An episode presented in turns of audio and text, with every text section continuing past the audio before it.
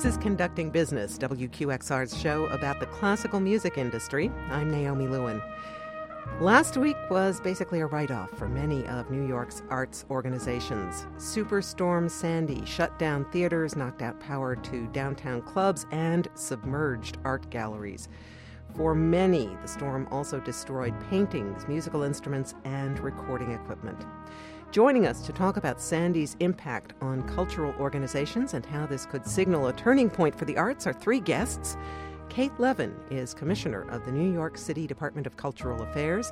Pia Catton is an arts columnist at the Wall Street Journal. And on the phone is John Strohbeen, President of the Brooklyn Waterfront Artists Coalition, which is based in a warehouse on the Red Hook waterfront. Commissioner Levin, how damaging was Superstorm Sandy to New York's art scene? Well, I think the, the range of damages we're seeing is pretty widespread. There are organizations that have had pretty severe property damage, but almost everyone has had some kind of revenue loss, uh, had to suspend performances or uh, stop services. The good news is that almost all of our organizations are back in business, back performing, and that audiences have been very enthusiastic about going to see these kinds of offerings again. So I don't think long term it will be a turning point in the interest in consuming culture, but we do have a number of organizations that have uh, a lot on their hands to deal with in terms of getting back on track business wise. And Pia, you have reported on a lot of those organizations, everything from Chelsea Galleries to Carnegie Hall, jazz clubs. Who took the worst hit? Well, I think it's hard to say, but one thing that I that keeps impressing me is the pricelessness of a lot of things. Even if you think about dancers who can't use the rehearsal time that they've scheduled. Um, you think about jazz musicians who are on a very small budget and lose one gig. That's a huge impact to their lives. So it's hard to really put it all on a on a spectrum. If you monetize it it goes you into can't the bills. compare. It, it's very hard to compare a week's worth of Carnegie Hall to a, a month's worth of rent for a jazz artist. It's true. It's a it's a major spectrum, and I think artists really felt it on so many different levels. So many visual artists have lost pieces of work. They've been called by people who have their work in collections and say, I just got off the phone with an artist who said he's being asked to come in to a collector's home and look at a piece and see if it could be restored or fixed in some way because they fear that it's been lost beyond repair. So this is not even artists in their studios. This is people who have the work in their personal collections and it's been damaged. Yes, exactly. Well, John, you are sitting there in an artists collective. The Brooklyn Waterfront Artists Coalition lives, so to speak, in a 25,000 square foot gallery on the first floor of a warehouse. Now, what condition is your gallery in now? It's split between the first and second floor. 8,500 square feet is on the ground floor and those 8,500 feet were under five feet of water. so everything, walls, all materials, and everything else were soaked and destroyed. We were lucky. Our fall show had closed the week before the hurricane, and we were able to take all the work that was on display and move it up to the second floor, which received no damage. So you so, had done that before the storm? Before the storm. The timing was very lucky in our case if we were going to be flooded, it was the time to be flooded. It's also a time we have a little bit of a time to recover, to rebuild before our spring season starts over again. But the damage on the ground floor and our gallery was seen on the front of the New York Times cover. That was our street. Before the storm had actually hit land, we were already un- underwater because we're right at the very end of Van Brunt, literally on the water, and then in the water we were helped this last weekend with a tremendous outpouring of volunteers, and well over 100 people came and helped us throw away tons of sheetrock and things. So we are stripped back down to the bare concrete floors and 150 year old granite walls. Did you ever have a plan in case of a storm surge like this? Well, last year we had about eight inches of water come in. That was during Irene? With Irene. Uh, that damaged the bottom of a number of walls, but luckily we're in a warehouse, so it isn't like all our things are perfect anyway. So we were able to just repair a modest amount. We never anticipated losing things up to five feet. What I'm hearing a lot is people plan for three feet, but you know if it's three feet five inches. The extra five inches does an enormous amount of damage, and you know I think in combination with the winds and other elements of this particular episode, uh, you know it was very, very difficult to avoid some kind of damage depending on where your property was located. Well, Kate, should some of these businesses now reconsider where they are set up or where they are going to set up in the future if they're looking at spaces like this, especially when it comes to low lying areas, Brooklyn, Queens, even Manhattan? I think, you know, organizations have always had to be savvy about location for any number of things, whether it's transportation or, you know, access issues, et cetera. I'm, I'm sure people will now be much more sensitive to issues of weather condition. But I also am hopeful that people will think differently about planning for a whole range of disasters. And in addition, think about how to recover from them. One of the things that we've been really urging everyone to do is document the damage before you start throwing things away. It will be essential for any kind of insurance recovery, disaster funding recovery, to be able to document the damage. And people are understandably so traumatized and shocked that, and for health purposes, what their first instinct is is to throw the stuff out uh, you really have to take pictures, take pictures, and you know do whatever you can. And if there is a way of recovering, you know, the receipt for the computer, you got to really try because the saddest moment will be for people who really did sustain damages if they can't document it. And in this online age, does it obviously now make sense to be backing things up into the cloud so that you have mm-hmm records exactly. that are not physical, soggy right. records. Yeah, so you know, I think uh, issues around redundancy. It, it, it's the wrong moment to be saying to people, "Gee, you should have thought differently." But you know, hopefully, moving ahead, that is something that will you know just be metabolized into uh, the way everybody does business in this field. Now, speaking of losses, Pia, the Martha Graham Dance Company, New York City Opera, the experimental performance space, the kitchen, they all suffered huge damage to things like sets, archival materials huge. when their facilities flooded. City Opera they experienced flooding in a basement of their office building, and in that basement were boxes and boxes of papers, and they're really not even sure exactly what is there, but it has been removed. It's now a lot of these boxes are being shipped to a facility in Pennsylvania that can that can take a piece of wet paper and you know this could be a orchestral part with a conductor's notes all over it and these are things that need to be preserved there's some knowledge there that's not right, we're not just anywhere. talking any old papers. We're talking Eric Leinsdorf made his personal notes about how a piece should be played, exactly. something that's one of a kind. And that's why they kept it as a part of their music library. So I, there's a process that can freeze paper and then unfreeze it in a chamber that allows the ice crystals to turn into gas so the paper is never re-wetted. And wow. that is the process that City Opera is going to be going through to find some of these items. John, had you and other artists in low lying areas like Red Hook ever thought about where your art was stored? Well, regrettably, a lot of our artists live and work here in Red Hook, and the basement is the place you put the work that hasn't sold recently, your old work. So a lot of them lost the majority of their lifetime collections into the basement.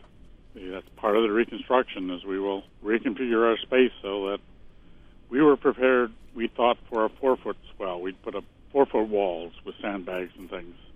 But as you said, five feet just took that four foot away and washed it away. Right. Jeff Lunden reported for NPR about cooperation that has taken place between arts groups, things like sharing rehearsal facilities in the wake of the storm. Pia, Kate, have you seen other examples of this? Well, one of the things, speaking to this issue of conservation, is um, a, a, group of experts have been offering advice in New York, and um, they're now going to be working with uh, some very generous colleagues at the Smithsonian, trying to put together a comprehensive and very responsive uh, set of resources for artists and organizations across the spectrum of disciplines who need advice and guidance and hopefully actual tactical help uh, conserving things because it's you know in some cases it's paper in some cases it's textiles it's objects made out of wood you know non-metals in other words things that really suffer in addition to canvas paper photographs etc so we're hopeful in the next day or so to be able to provide some really robust and top flight guidance to individual artists as well as organizations that are looking to try and salvage things. And in addition, I think there has been uh, a real kind of outreach among organizations that are trying to work with each other and help everybody recover as quickly as possible. The Art Dealers Association of America has put together a fund that's going to distribute about a quarter million dollars to its members, but also galleries that are not members. Um, and this fund is intended to help people restore the structure of their buildings, things like equipment, computers, anything that can help a gallery get back on its feet so that the industry and that community can really function again. John, obviously, you and other places, as Pia just mentioned, funding is now necessary to get up and running or get restored, or in your case, repair your building. How do you ask for money for that at a time when there are still people who are rebuilding their homes out there in the cold? Very, very difficult. Very tough question. We put a request up on our website for donations, but if people can give, fine. If they can't, we will survive. That's, we'll just do our best. It'll take years to recover from this. Kate, does FEMA have any role in helping arts groups well, I mean, I think the, the key thing for arts organizations is to think of themselves as small businesses. Um, you know, some of them are, are large small businesses, um, and you know, to that extent, recovery dollars that are available, we are extremely hopeful. FEMA will make sure that all affected businesses in New York, which here, you know, culture is a very robust sector, need to be included in that. Um, you know, we also are heartened by the fact that lots of organizations do have some kind of insurance. The concern is that they may not uh, be getting the kind of payouts that they thought that they were entitled to. So, you know, that that's another piece of this there's a lot of the, the trauma that goes into human beings who are trying to figure stuff out, but then there are also some really sort of technical business issues, and there is absolutely no reason why arts institutions shouldn't be very much part of the larger recovery effort, as well as individual artists who are key to that industry. So, you know, I, I, think the, the bottom line is that there is a lot of recognition of how valuable the cultural sector is to New York, and we just have to make sure that on a federal level, you know, there have been times when the federal government hasn't been so interested in this sector, but if you're going to help a place like New York City get back on its feet, these are essential to involve and include. And, you know, the, the city already has a low interest loan program working on some swing space, have a program to uh, reduce the cost of capital construction for rebuilding. And you know, these are programs that most arts organizations, both commercial and nonprofit, can take advantage of. I also think it might be interesting to see how audiences react. I mean, once people feel that they can allow themselves to go to the theater, go to symphonies, and really get back out there, um, especially with all the relief efforts happening. I know a lot of people are out there volunteering. Um, but I think once the audience gets back on its feet, that hopefully will benefit artists. And also, it will be interesting to see how artists respond in their work to the storm. Um, there may be things that we don't know that people are working on, and you know there is also the danger of responding to something in a way that people will take as capitalizing on it. But I think artists generally respond to things in ways that are very sensitive and explore the feelings that people had in so much devastation. And I think the audience members probably will want to connect with that. John, have you seen this already in, in your own work or any of the work of the painters you're associated with? Um, I haven't put one minute into free work in the last two weeks. And most of the people I'm dealing with are just trying to dig out. I'm sure it will come through. It, the impressions are sinking into my body and soul and will come out down the road, but it's not happening now. I'm totally preoccupied with recovery and reconstruction. Does anybody think that there's maybe a chance that crowdsourcing donations, something like Kickstarter, could be effective in helping this for arts organizations that maybe have smaller but vocal fan bases? I think the most urgent part of any recovery process is literally getting human beings back to having body and soul together, you know, food, shelter, heat. But I think, you know, again, there's also this larger consideration about how the institutions and organizations that serve us and that we count on are made whole and become functional. And I think there, you know, that's where we are working very uh, carefully to try and assess what those damages are, what those needs are, and you know, to what extent is it really about funding? Is it about marketing? Is it about making it okay for people to feel like it's an appropriate response to undertake this kind of work? Is it okay to enjoy yourself? Um, Has anybody official tried to put a price tag on all of this yet?